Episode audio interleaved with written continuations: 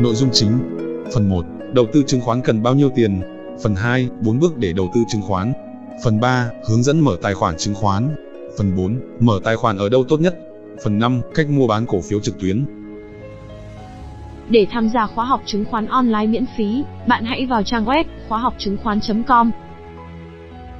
Để download tài liệu học chứng khoán miễn phí, bạn hãy vào trang web đầu tư chứng khoán.org hoặc bấm vào link download bên dưới phần mô tả. If you are born poor, it's not your mistake. But if you die poor, it's your mistake. Sinh ra trong nghèo khổ, không phải lỗi của bạn, nhưng chết đi trong nghèo khổ, chính là lỗi của bạn. Câu hỏi, làm thế nào để mở tài khoản chứng khoán vậy Akira? Mở tài khoản chứng khoán cũng tương tự như mở tài khoản ngân hàng. Tôi lấy ví dụ, bạn muốn có tài khoản ngân hàng Vietcombank hoặc Techcombank thì chỉ cần đến chi nhánh ngân hàng gần nhất và làm thủ tục là xong. Tương tự, muốn mở tài khoản chứng khoán thì bạn tìm đến địa chỉ chi nhánh của công ty chứng khoán đó và nói, tôi muốn đăng ký, mở tài khoản chứng khoán. Nhân viên công ty sẽ hỗ trợ bạn ngay.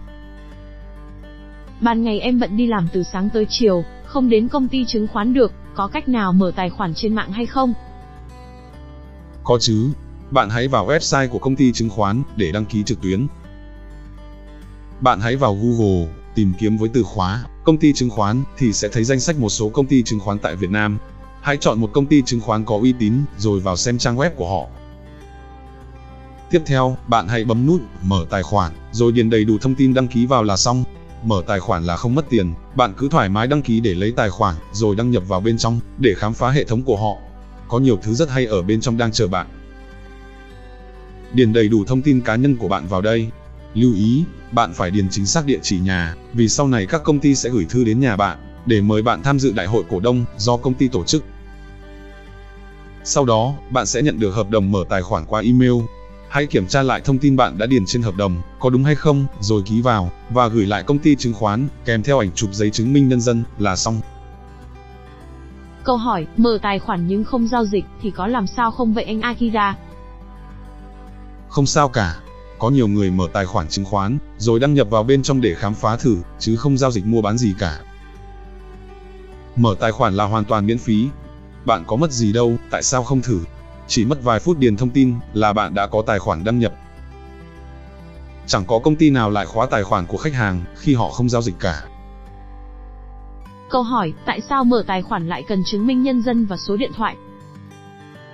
Khi mở tài khoản chứng khoán, bạn cần điền đúng địa chỉ nhà để nhận thư mời dự đại hội cổ đông, điền đúng số điện thoại để nhận tin nhắn chứa mã xác nhận tài khoản của bạn và gửi ảnh chứng minh nhân dân để xác nhận chính chủ là bạn. Với ba lớp bảo mật như vậy là để phòng ngừa kẻ gian nào đó mạo danh bạn, đột nhập vào tài khoản để đánh cắp cổ phiếu và rút tiền của bạn. Ví dụ, kẻ gian đến chi nhánh công ty chứng khoán, giả vờ lấy tên bạn để bán cổ phiếu rút tiền mặt ra.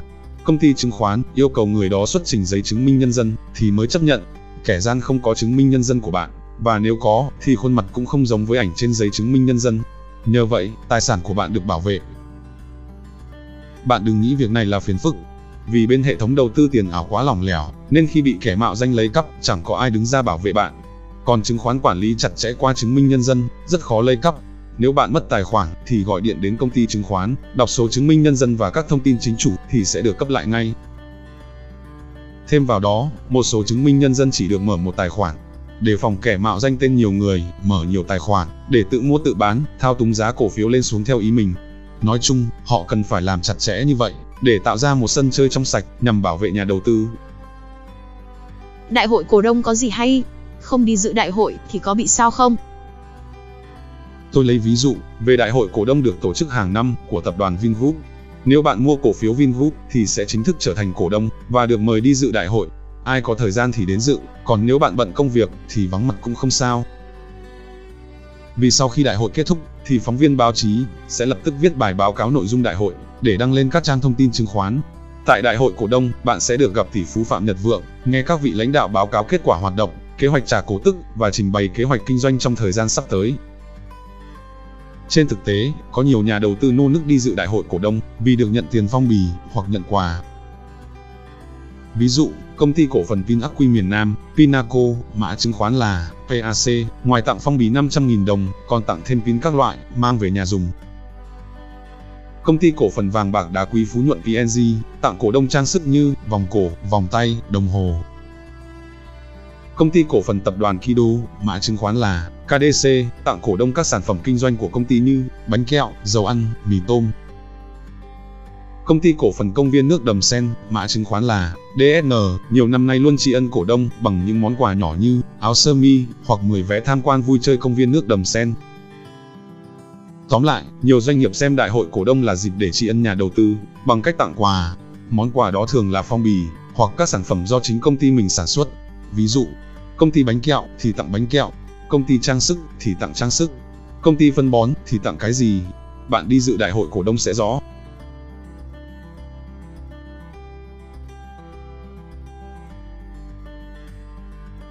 Sự đầu tư khôn ngoan nhất hiện nay là đầu tư vào chính bản thân mình. Chương trình được thực hiện bởi Akira và Cộng sự tại Nhật Bản. Để xem tất cả các câu hỏi của học viên và câu trả lời kèm tư vấn đầu tư của Akira, từ trước đến nay, bạn gửi email cho tôi về địa chỉ chứng khoán 319 a vòng gmail.com. Tôi đọc lại, chứng khoán 319 a móc gmail.com. Để xem phần tiếp theo, bạn hãy bấm nút đăng ký kênh ở dưới. Nhớ chia sẻ video này lên Facebook để sau này xem lại khi cần.